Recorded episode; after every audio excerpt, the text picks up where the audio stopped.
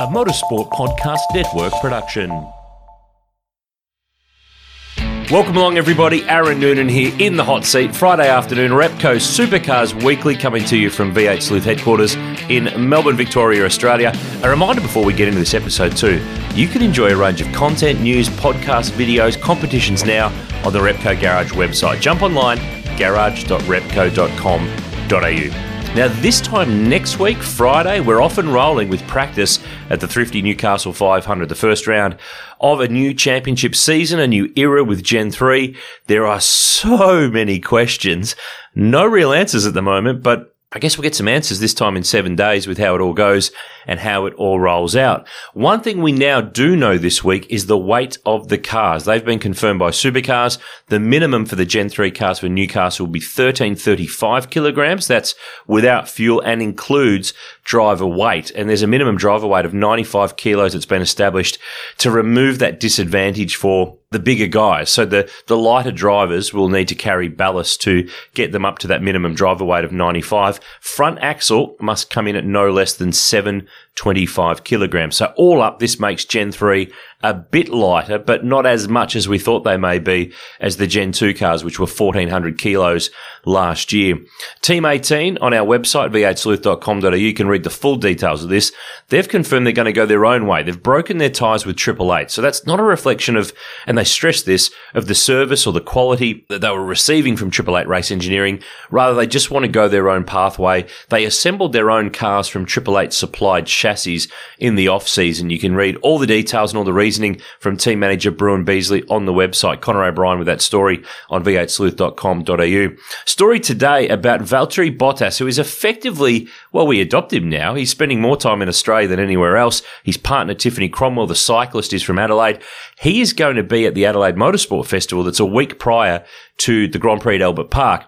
He's going to have a steer of an Alfa Romeo GT V6 uh, Group A touring car. Of course, he's a Alfa Romeo Formula One driver. Bit of chat. He's left the door open for a steer that weekend of a supercar, and there's going to be a bunch of supercars there. Um, uh, historic, well, historic's not the word, is it? But former V8 supercars, there's a bunch of people who are taking some over there. I'm sure they could offer up something for Valtteri to have a steer at. Of course, he is the 2019 Australian Grand Prix winner from Albert Park, formerly with uh, the Mercedes Benz AMG team. Uh, Kelly Racing back in supercars. Well, not in the main game, but in Super 3. So Mason Kelly, the son of Todd, they've confirmed he's going to drive an Altima in Super 3. Remember that the Altimas, the FGX Falcon and VF Commodore move from Super 2 to Super 3. It's in fact Todd's old car, the car that Todd had his last supercar start in in Newcastle in 2017. So now his son Mason gets behind the wheel. 29 cars for the combined field of Super 2 and Super 3,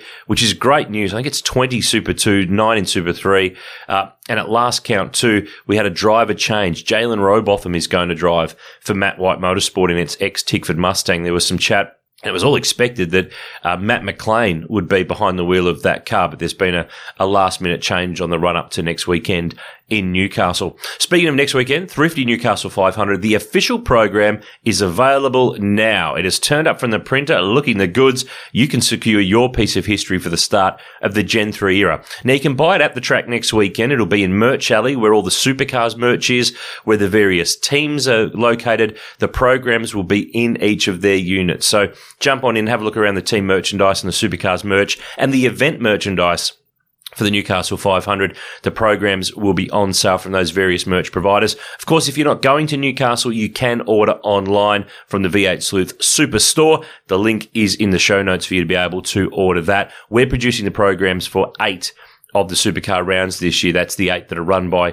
supercars themselves. Um, and the other thing that will be in Newcastle as well, the official 2023 Repco Supercars Championship season guide, 224 pages, uh, packed with driver and team information, profile, stats, history, Super 2, Super 3, point scores, tables. It's all in there. It's your ultimate companion, whether you're trackside or you're watching on TV. It's available in Newcastle at the track to buy as well as online from our superstore. It's also via the show note links.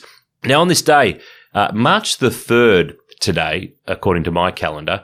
And if you go back to 1975 on this day, first round of the championship, Symmons Plains in Tasmania, It fell to Colin Bond, who went on that year to win the ATCC crown. It was actually his first ATCC race win. It's not a championship that he had generally uh, followed and run all the rounds in in the previous years. This was pretty much his first crack at it. He led home Murray Carter's Falcon and Bob Morris in the local B&D Autos L34 Torana. So that's on this day way back 1975.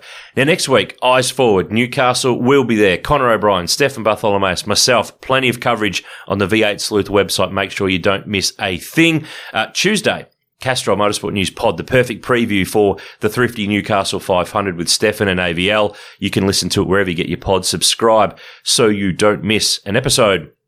V8 Sleuth podcast next Wednesday, part two of my chat with Thomas Randall. Now, part two, there is heaps to talk about, and we take a really deep dive into the fight of his life against testicular cancer.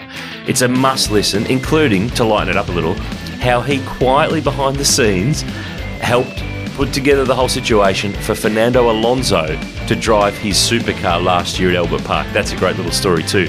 I think you will enjoy that one. Right, I'm done. Thanks for tuning in. Repco Supercars Weekly is done for another week. Jump online, visit the Repco Garage now, garage.repco.com.au. Have a great weekend. I'll chat with you soon, and we'll see you in Newcastle next weekend.